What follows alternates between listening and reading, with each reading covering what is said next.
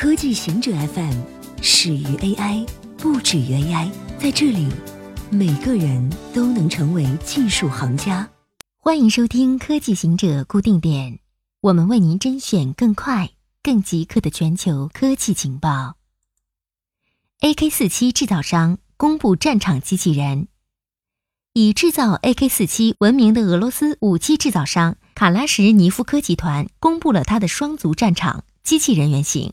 它的外形就像《星球大战》里的 AT- 杠 ST。卡拉什尼科夫称，他的目标是使用机器人解决工程和作战任务。未来会透露机器人的更多能力。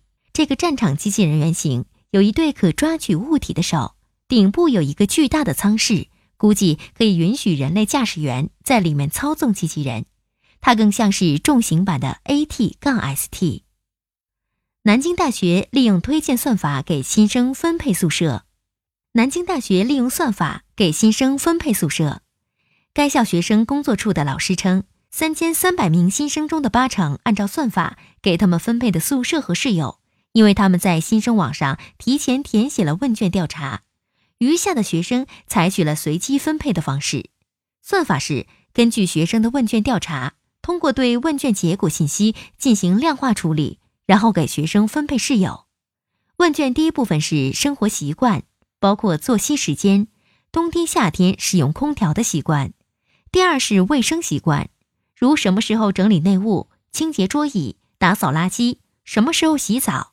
第三是个性化的问题，比如是否吸烟，愿不愿意帮室友拿快递、外卖，电费是均摊还是轮流支付，肥皂、洗衣粉别人拿来用，你有没有意见？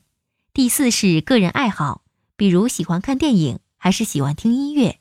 大学希望通过算法，在保证室友有一定差异性的同时，把两个差异性特别大的人分开，因为差异过大容易产生和激化矛盾。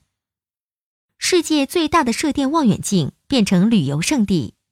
二零一六年，位于贵州偏远地区的五百米口径九面射电望远镜 FAST 正式投入运营后。天文学家就开始担心，当地政府大力推动的望远镜旅游业可能会影响天文观测。现在看起来，这一担忧已经变成了现实。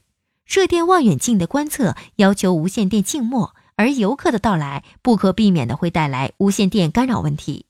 虽然当地政府颁布了相关条例，规定在半径五公里的核心区内严禁设置使用无线电站，严禁建立产生辐射电磁波的设施。